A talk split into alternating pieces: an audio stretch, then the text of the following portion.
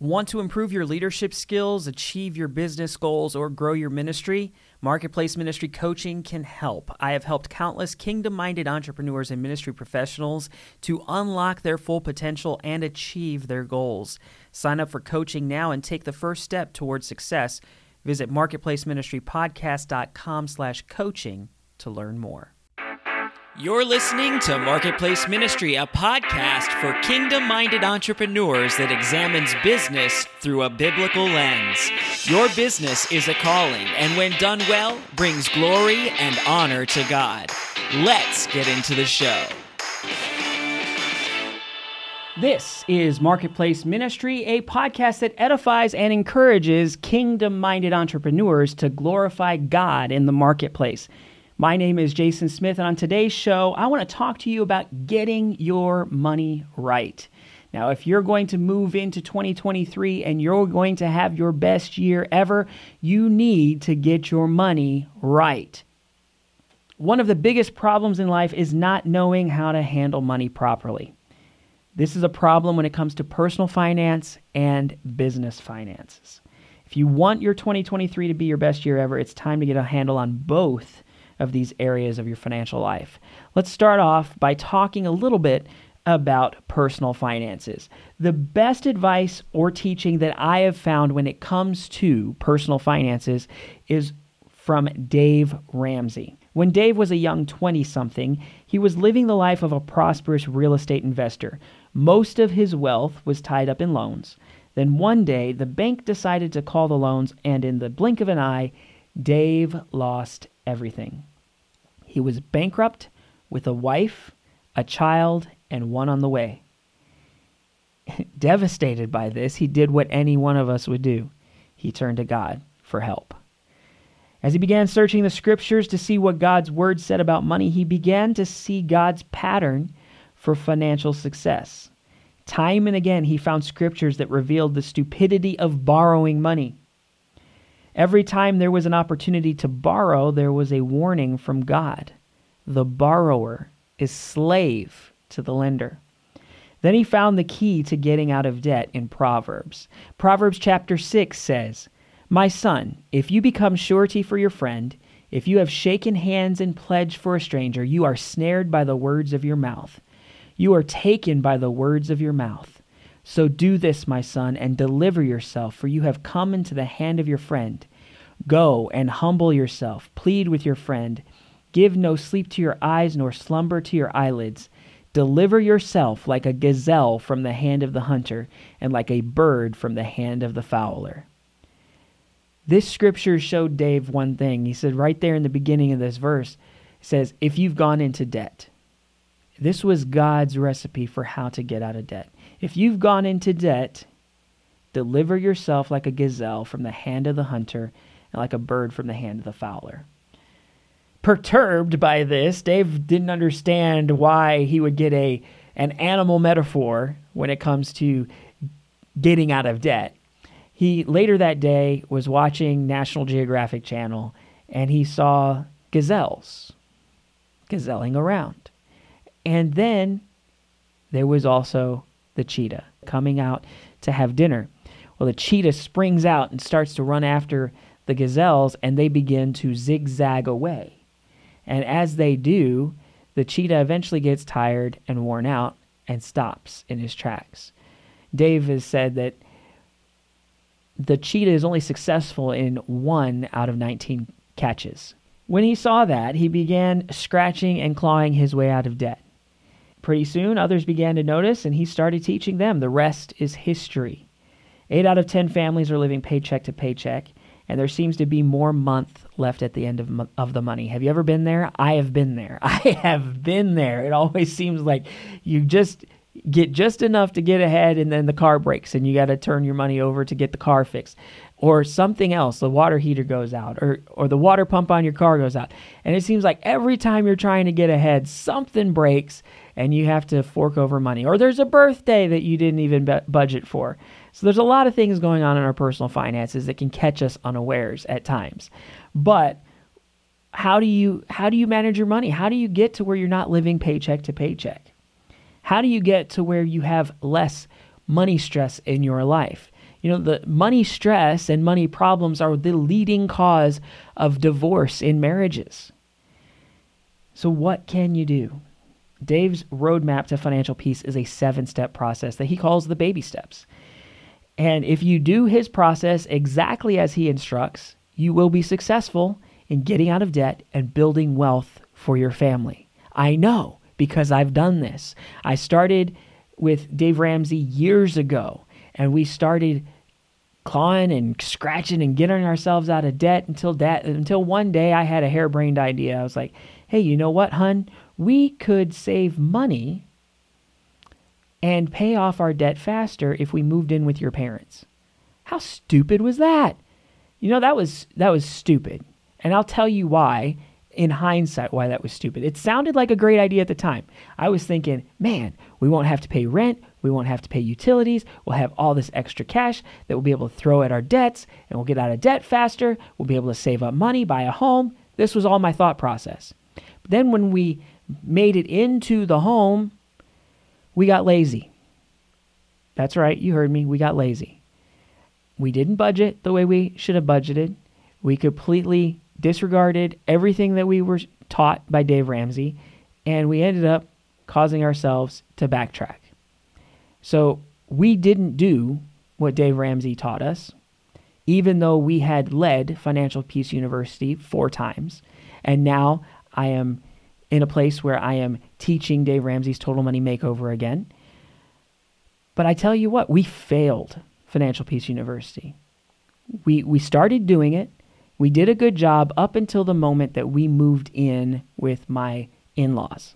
At that point, it was all over. It was all over. And it is just because we got careless with our money, because we didn't have that. It would have been better. It would have served us better if we stayed living in the apartment that we were in, and we just, you know, cut more things out of our budget that we weren't willing to cut out at that time. So you have to have a budget. That's the very first thing you have to have in order to get out of debt. And when you have a budget, you feel like you've given yourself a raise. It's true. It is so true. When you have a budget, it feels like you've given yourself a raise, because now you're telling your money where to go instead of wondering where it went.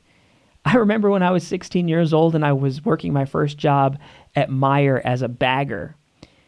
I got my tax forms at the end of the year, and I was amazed at how much money I made. And I thought to myself, wow, where did that all go? Oh, it went to McDonald's and fast food and gas in the car and all kinds of stuff that as a kid I thought I needed, but I didn't. If I was smart, if I had the knowledge then that I have now, I would have saved that money. I would have been able to buy myself a car. I would have been able to put money into the bank to buy a house when I got married, but I didn't. I was irresponsible. Hi, I'm Jason, and I failed with money. Yes. Hi, Jason. Great. So you got to have a budget. Budgeting is important. Well, how do you write a budget? How do you create a budget? It's very easy, and it's going to sound foreign when I start explaining it here on the show, because I think it's easier to see it than it is to hear about it. But I'll do my best to describe it as best as I know how. So the first thing you do in creating your budget, you need to gather up all of your sources of income. If you work, if your wife works, if you have any side income that comes in from side gigs, or you have alimony that comes in, whatever, wherever is income to you, you need to write that all down on a sheet of paper and total it all up, because that is your monthly take-home pay. You're going to need that first. Once you have your monthly take-home pay, I want you to look back over your checkbook or your bank account and look back over the last, 3 months, and get an idea, get an average of what you've spent on the different things that you spent money on. Now, I'm going to tell you this right now. If you do this, if you look back over the last 3 months, it is going to sicken you, because you're going to see every time that you went out to eat, and pretty soon you'll find out that you spent $400 or $500 on dining out, and you're wondering why you can't pay your car payment. You're wondering why you're always late on your mortgage or your rent. It's because you're eating your income, and that's going to hurt. It's going to make you have to confront some things. The only way you're going to be successful in budgeting is confronting these habits. Your money, if you look at your checkbook, your check balance, your bank statement, that is going to be a reflection of your values. What did you value in life that was so valuable to you that you put your money there? If you value subscriptions like Netflix and Hulu and Disney and all of that, do you really value that? Is that where your highest values are? Is going and getting a snack at the gas station where your highest value is? It shouldn't be. If what you truly value in your heart is not reflected on your bank statement, then you're going to find out for a minute that that's not what you truly value. You're giving lip service to the things that you value, but you're not really valuing the things that you say you value. So when you get this smack in the face, when you look back and you see all the things you're spending money on, you're going to need to make a decision to stop doing some things. You're going to need to make a decision to cut things out of your budget. But let's not jump to that conclusion just yet. I want you to get an average of what you're spending. So figure out, what is your rent? What is your tithe? What is your offering? What is your utilities? What is your food? How much are you spending on food? How much are you spending on pets, medications, insurance? Write all of this stuff down. And once you do, total it all up and find out what your average monthly expenses are. Now, here's where it gets fun. If your average monthly expense is greater than your income, you have a problem. You are financially unwell. The goal of the budget is that your income minus your expenses should equal zero.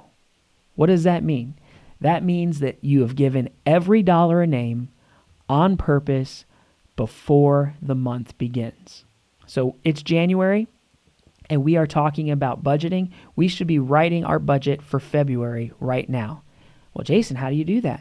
Well, you project out. What are you expected to earn in the month of February? What are your you know when your paychecks are going to hit, how much you expected to earn. Write that all down, total it up, put it at the top of the page. That's your monthly take-home pay. Now, the first thing that you do in your budget is you tithe.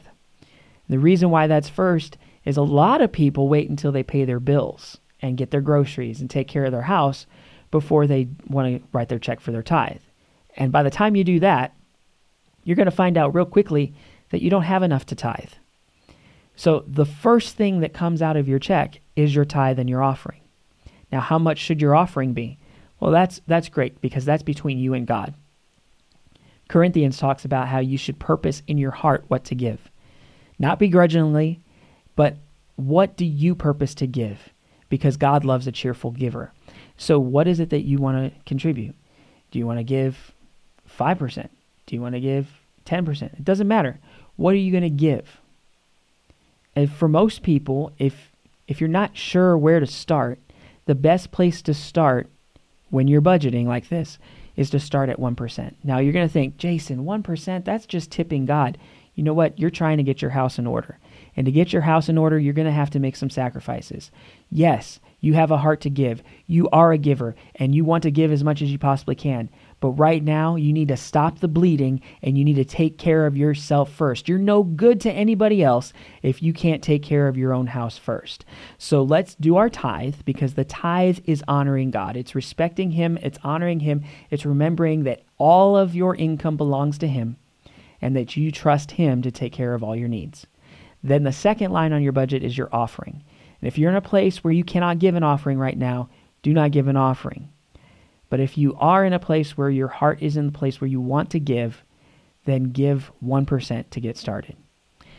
After we get through the giving section of our budget, we have to take care of the four walls, which is food, shelter, clothing, transportation, and utilities. So that means writing down your rent. Do you have what's your rent payment, what's your insurance on your house, all of that stuff. Put it all down, and then you move into the next category, your food, and you want to make sure that you have food budgeted for groceries, and if you're going to eat at restaurants, you have a category to put for restaurants, so write down that amount. We're not going to go out and spend $500 on restaurants now, are we? No, that doesn't make any sense. We're trying to right our financial ship, so we need to stop eating out at restaurants. Dave says it this way: you should never be entering a restaurant unless you're working there. That's the only time you should step into a restaurant. And in today's economy where prices are extremely higher than ever, you don't need to be going to a restaurant while you're trying to get out of debt. So get all that stuff written down. And once you have every dollar budgeted, you're going to look at the bottom number. You're going to take your income minus your expenses. If it is zero, you've done a good job. Congratulations. Every dollar has a name. If that number is positive, you need to go back and look at where you can put that extra money. If it's maybe you want to put some money in, extra money in savings, you could take that surplus and put it in savings. Or maybe you've got to the end of your budget, you have a positive number and you want to add that to your giving. Add it to your giving budget. Or maybe there's something else that you aren't quite sure you need. You can add that to the miscellaneous category and just put that money aside in case something comes up. Either way, it has to be budgeted. If you don't budget it, money has a tendency to just leave. It's going to go away and you're not going to know what happened to it. So give it a name and then recalculate your budget. It should come out to zero. If when you subtract your expenses from your income, the number is negative, then you're going to need to go back through your budget and start cutting out things. One of the biggest expenses that most people have that Dave always gets criticized for is their car payment. I don't know what the car payment is right now in America. At the time I was going through Financial Peace University, it was around $500 a month for 72 months. I'm hearing reports that it's higher than that these days. And if you have a car payment that is greater than your mortgage, dude, sell the car. Go get you a little beater, something to drive around in so that you can do your work and whatever. You're not going to be in that car forever. You just need to drive what you can now so that later you can drive like no one else tomorrow. So if you can cut out your car payment, if you have more than one car, get rid of the car. You don't. How many cars do you really need? Honestly, I'm a one car family. We could use another car. I'm not going to lie. We could use another car because when I have the car, I'm at work and then my wife is stuck at home with the kids. And sometimes that's not good for them. They need to be able to get out of the house. And not always are we able to have her drop me off at work. But when that is something that has to happen, it does happen. So we do have a need for another car, and we'll get there. It's not something I'm going to go out and buy a car. I'm not going to get a loan to buy a car. My goal is to save up enough money where I can go out and buy a little used car for maybe a couple thousand, $4,000, and just have that so that my wife has something that she can use to get out of the house, take the kids to a park, take them to a play place, something that they can do as a supplement to their homeschooling so that they're not sitting at home all day getting cabin fever, if you will. It can be a lot on little guys to be stuck in a home and not be able to do anything. So that's a goal of mine, is that we're going to get there. We're going to get to a place where we can spend about $2,000 to $4,000 on a little car for her. And then eventually I'd like to replace the one that I have, and we'll get to that place as well. But in the meantime, look at that. Look at your subscriptions. Are there subscriptions that you need to cut out? You don't have to have cable. You don't have to have Dish. You don't have to have Netflix and Hulu and ESPN and Disney. You don't have to have all these things. You know, there was a time when I was growing up where you paid for cable.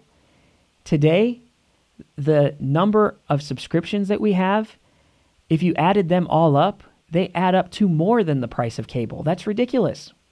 So, what are you gonna do? You can find better ways to spend your money. So you gotta have those hard conversations between you and your wife. If you get to a point where you're thinking about ruling out a line item and you feel that pain, like, oh, I really want this, that's probably an indication that you don't need it. You need to cut it out and get rid of it. You need your budget to balance. You are not Congress, so your budget has to balance. You can't just create more money or print more money. If you did, that'd be called counterfeiting, and you'd be in jail. So the best thing for you to do is to live within your means, and that means we are not spending more than we make. We're living on less than we make every month. And so that's the idea with making a budget.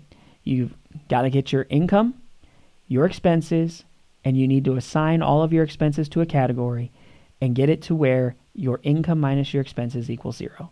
That's the short of it. Now, that happens before you start the baby steps. If you don't have a budget when you get into the baby steps, then all of this is not going to work for you. You have to have the budget. The second thing is now you're in the baby steps. Baby step one is where you save $1,000 in a starter emergency fund. Now, this is the easiest step. It's also the hardest step for some people. For some people, it's easiest because you already have maybe $10,000, $15,000, $20,000 sitting in a bank account somewhere that you put aside for a rainy day. That's great. Well, if you have debts, then what you're going to want to do is you want to take $19,000 out of that emergency fund and pay off your debts. Whoa, that sounds scary, Jason. Are you serious? I can't do that. Look, if you have debts, then your balance sheet, your personal income, your balance sheet looks like you have assets and liabilities. And the liabilities subtract from your net worth while the assets add to it. So if you have $20,000 in your emergency fund, but you have $19,000 worth of debt that needs to pay off, then from a balance sheet standpoint, you only have $1,000. Are you following? So what you need to do is you need to take that $19,000, pay off the debt, and now you're at your $1,000 starter emergency fund. If you make less than $20,000 a year, your starter emergency fund needs to be $500. It can be a little less.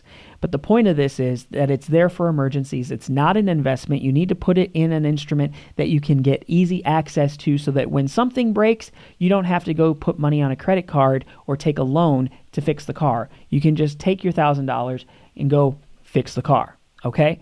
So that's step one. Get your $1,000 emergency fund. Step two is pay off all of your debts except for your home. And that is easy when you use the debt snowball method as Dave Ramsey teaches. The debt snowball is very simple. All you need to do is take a list of your debts. List them in order of smallest to largest total debt. So if you got a little $25 credit card, you got $100 medical bill, whatever it is, you just list it all the way down from smallest balance to biggest balance. There's some people that will teach that you pay off your highest interest rate first, but that seldom works. What you need to do is you need to change your behavior. And if you can change your behavior and create these little wins and celebrations in your life, you start to get traction. You start to believe that you can actually do it. So you start by listing your debts from smallest balance to largest, regardless of interest rate. And then what you'll do is you'll pay minimum payments on every debt. Minimum payments on every debt.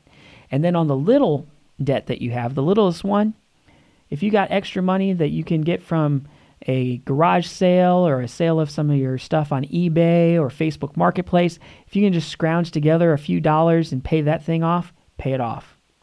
Then you take whatever that minimum payment was from that small one and you roll it over to the next smallest one. So now you're paying on the second smallest one, you're paying its minimum payment plus the minimum payment from the previous debt because you freed up that money to be able to roll it over into the next debt. And now you're paying more on that debt, which means it's going to get paid off a lot faster.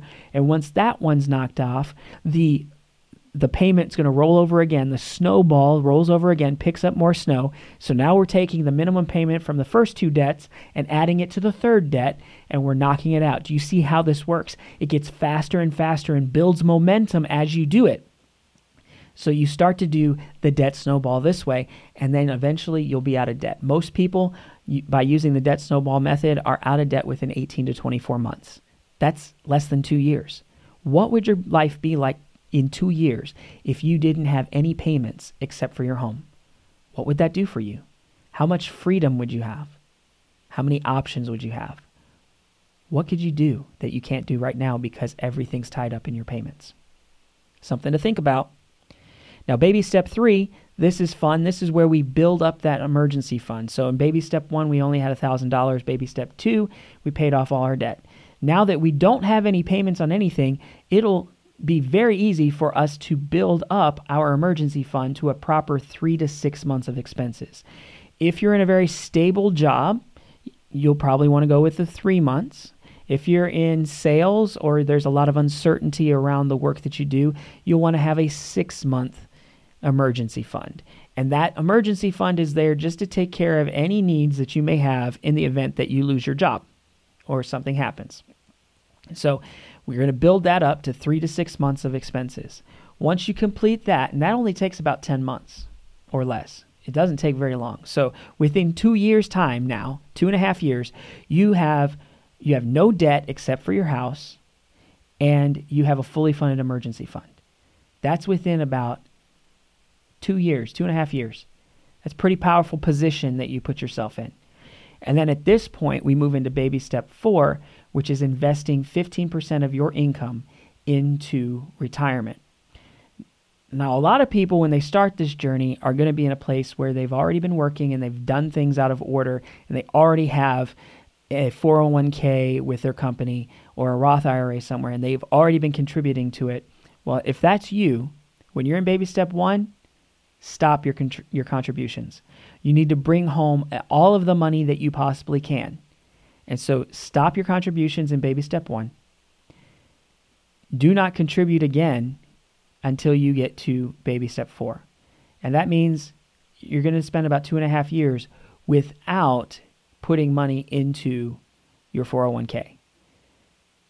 Leave your 401k alone. Just leave it there. It's going to grow in those 2.5 years as the market goes up and down. It's going to grow, but you're just not contributing, and you won't have the benefit of putting seed into that for it to grow.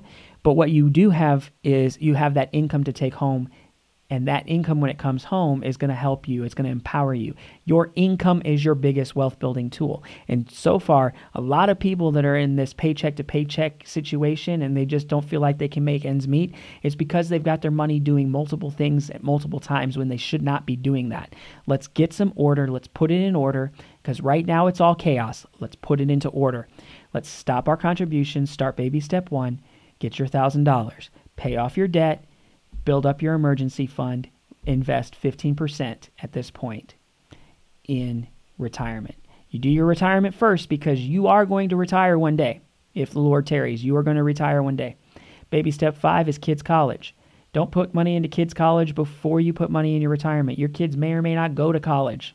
Not everybody is cut out for college, but you want to save in an investment vehicle that's going to allow your kids that opportunity when they get there. Why should your kids have to go to college and take out a student loan? Have you seen the student loan crisis in America? Do we want to teach our kids that the best way to get a high-paying job is to go to college and take out loans that they'll never be able to repay for the rest of their life because the skills that they've gone to school to learn are not preparing them for a job in the real world, or the job that they do get in the real world has nothing to do with the degree that they went to school for? No. Let's give them an opportunity that we didn't have. Let's save up in an ESA or a 529 plan. You can research those on your own and figure out what's best for your family, but you save in those education savings accounts so that by the time they graduate from high school, they'll be able to go to college if they want. And if they don't, okay, they don't have to go. But at least you've done your part. So we're doing... Baby step 4 is retirement. Baby step 5 is pay off kids' college. Now, baby step 6 is where we pay off the house early. Now, this is where you're going to look at all of the income that you have left over, because right now you don't have any payments. There's no payments whatsoever. What you do have is you've got money going out, 15% of your income into investments. You've got money going aside for college. Everything that's extra, you can throw at the house.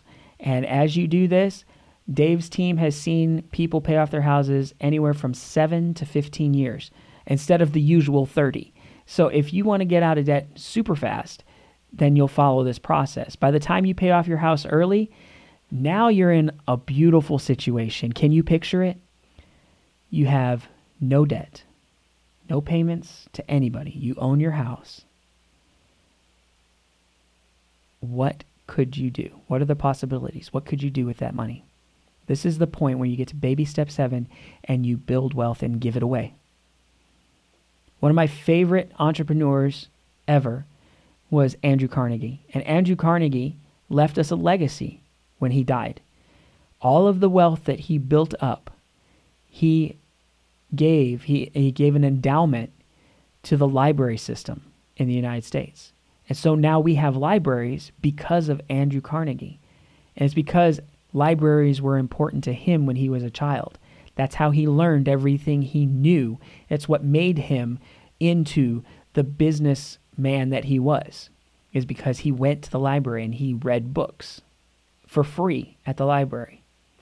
What could you do? How could you impact your world? Could you pay somebody's electric for a year? Could you pay somebody's rent for a year? Could you go on a mission trip to Uganda or Pakistan? Or could you give food? Could you sow food to some ministry somewhere else? Could you take care of the poor in your community? What could you do if you had no payments and you were able to build and give wealth like no one else? Man, tell you what, I like the way Dave puts it. If we got ourselves, if we in America and anywhere that you're listening to this podcast, if we got ourselves right in our money, in our personal finances, to the point where we're able to build wealth and give, we could put the government out of business. No longer would people have to go to the government for assistance. We could assist our fellow man. We could feed widows and orphans. We could help the poor. We could clothe the naked. We could heal the sick. We could set captives free. But it takes us getting in control of our personal finances. Now, the next part of this episode, I want to deal with you on business finance. Now, the best teaching I've ever come across when it comes to business finance is from Mike Michalowicz in his book, Profit First. If you have not read this book, I highly recommend it if you're an entrepreneur to get a copy of it and begin to read it, begin to devour it and understand it. Because I've tried to do the Dave Ramsey baby steps and budgeting, the personal finance budgeting in my business before, and it didn't work. It didn't work for me in my business. It's because a business isn't the same as a household.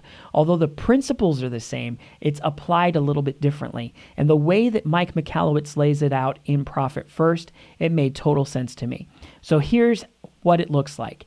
In Profit First, Mike Michalowicz talks about taking your business income and separating it into 4 buckets. And if you will, these 4 buckets represent bank accounts that you're going to establish for these money. And as revenue comes into your business, you have to have a plan for where that money goes. One example, and this is not, I'm not telling you this as this is the recipe for how you should run your business, because in the book Profit First, he has a table that has recommendations for how you should allocate these different categories based on what level of business that you're doing. So if your revenue is at like $50,000 for a year to $100,000 a year, you might use one set of percentages. And if it's higher than that, you might use a different set. So you'll want to consult that book to find out the exact recipe for your business needs. But I want to just use the basic formula right here. So this formula is that you want to take your profit first. Too often we talk about our revenue, and people think that revenue is how you measure a business, but revenue is not how you measure a business. A business is measured in its profitability. And what is profit? It is revenue minus expenses equals profit, right? Well, that's the way we normally write things, is that revenue minus expenses equal profits. But what we want to do is we want to turn that equation around and go profits first equals revenue minus expenses. So what we're going to do is we're going to separate things into certain buckets. First, we have our profit bucket. Let's say that you want to be 5% profitable this year. Great. So every time you bring in revenue, you take 5% of that revenue and you stick it in your profit account. The next thing that you'll do is you'll pay taxes, because Uncle Sam wants his and he's going to get it and you're going to have to pay it. And if you don't, you might end up in jail. So the second thing we're going to do is we're going to take 15% of that revenue and we're going to stick it into a tax account. And this account, both of these accounts, the profit account is an account where you're just going to hold your profits over time. And then the tax account is where you're going to hold your taxes over time so that you can pay your quarterly taxes when tax time is due. The next bucket is owner's salary or owner's wages. Now, in this particular recipe, we're going to take 50% of that revenue and we're going to write ourselves a check and that money comes home to us. That's our pay. And so we've taken that home. And then the last bucket, the last 30%, is operating expenses. And so this is going to cover your utilities, your bills, your supplies, anything you need that's going to run your business. This is the bucket, the account that you'll put your money into for operating expenses. So let's backtrack. Make sure you're tracking with me. You get revenue in. 5% goes in the profit bucket. 15% goes into the tax bucket. 50% goes to you. And the remaining 30% stays in the business to take care of business needs. Now, if you do it this way, you're taking home a check of 50% of whatever your revenue is. So if you make $5,000 in revenue that month, you end up taking home $2,500. That's great. So now the question of tithing comes up. And I bring this up because a lot of people are confused with how to handle tithing when it comes to a business. Understand that when you create a business, when you go form an LLC or you create a corporation, you're creating another entity. It's as if it's a person that exists on paper. But that person has no relationship with God. That person doesn't exist outside of a legal document. Therefore, that person can't tithe on its income.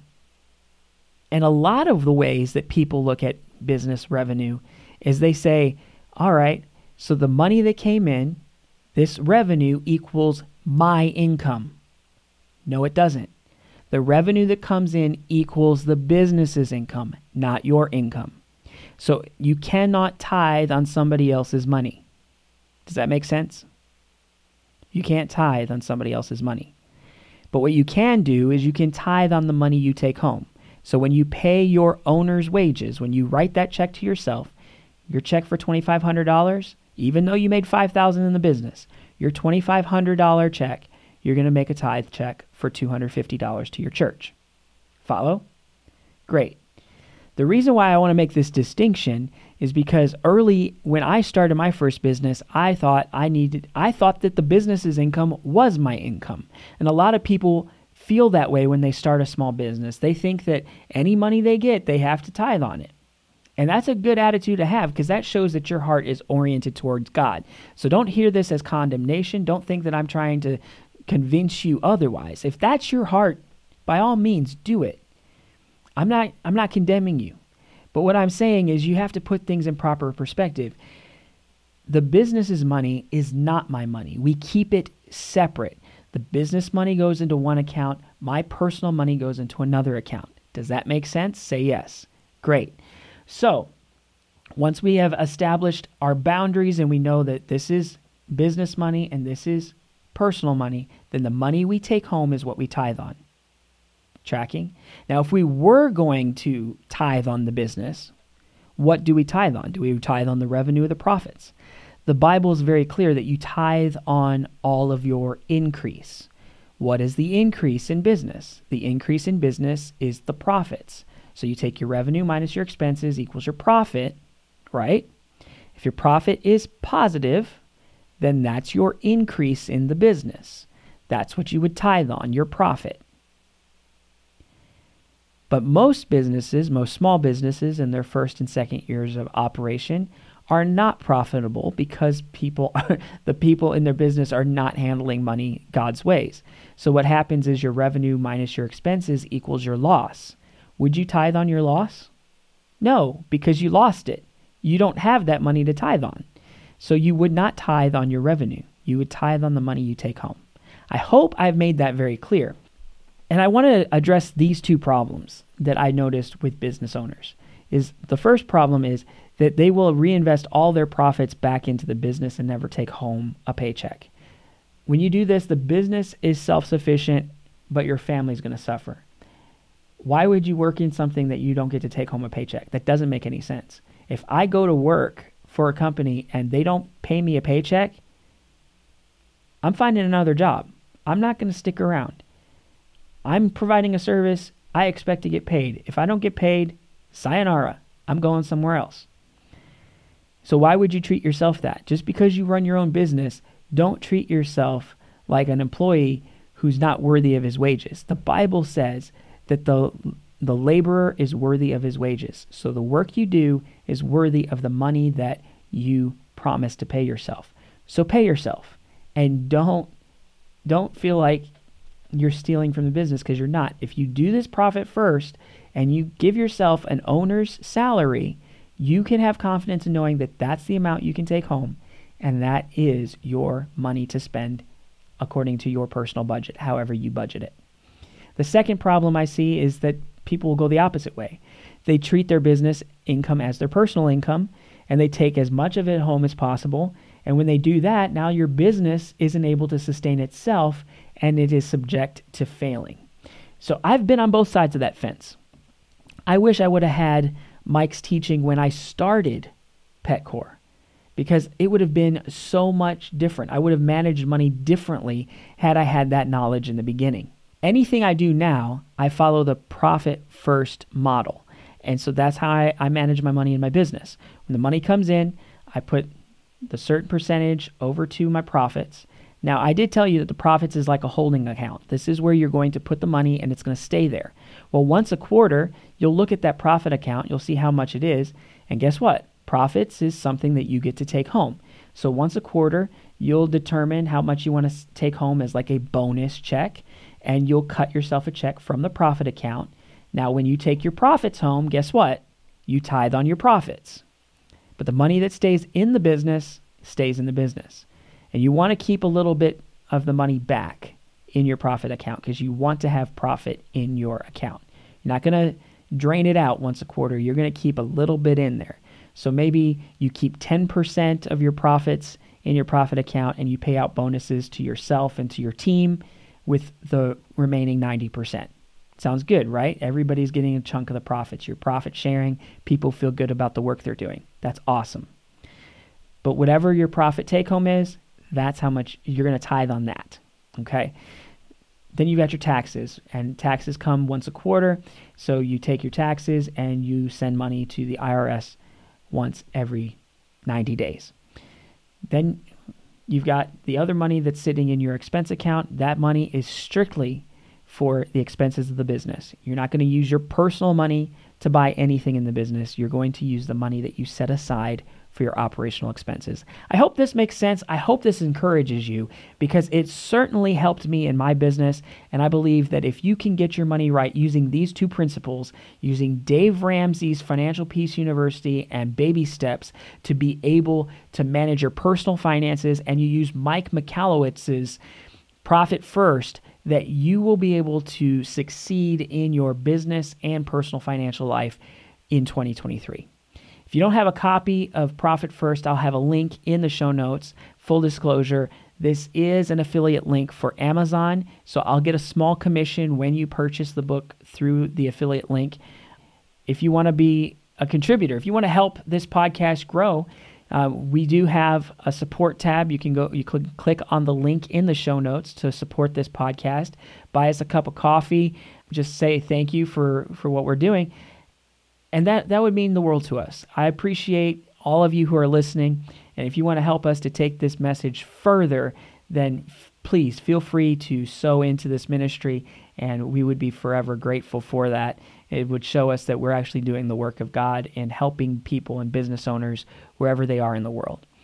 Father, I thank you right now for those who are listening today. I thank you, God, that as I spoke today about personal finance and business finance, that this message will take root in their hearts, that they will begin to meditate on it, they will understand it, they will come to know how to manage their personal finance and business finances so that they can get out of the ruts that they found themselves in. They don't have to be stuck, God, but they can go to another level financially than they've ever been before. So I thank you, God, that you will cause them to have hope, and that hope will drive them forward to really make some actions, take positive actions towards the goals that they've set in their lives. I thank you, Father, for those who are listening today. Call them blessed in Jesus' name. Amen. Until next time, we call you to prosper and be in good health, even as your soul prospers. Thanks for listening to Marketplace Ministry. What did God speak to you about during today's show? Join the conversation using hashtag Marketplace Ministry on Facebook, Twitter, Instagram, and TikTok. Got a question for the show? Email us at info@MarketplaceMinistryPodcast.com or text us at 502-833-6136. Keep seeking God first and serving His people well, and your business will prosper in Jesus' name. Attention, all kingdom-minded entrepreneurs and ministry leaders. Are you looking to connect with like-minded believers and grow in your walk with Christ? Look no further. The Kingdom Minded Entrepreneurs Mastermind is here to help you discover your purpose, build your faith, and impact your world for Jesus. With only 10 seats available, this exclusive group meets once a week for 90 minutes to offer hot seats and encourage one another in their journeys. Don't miss out on this opportunity to be part of a community that will support and edify you for an entire year. Sign up now for the Kingdom Minded Entrepreneurs Mastermind, and let's make a difference together. Visit MarketplaceMinistryPodcast.com/mastermind to learn more.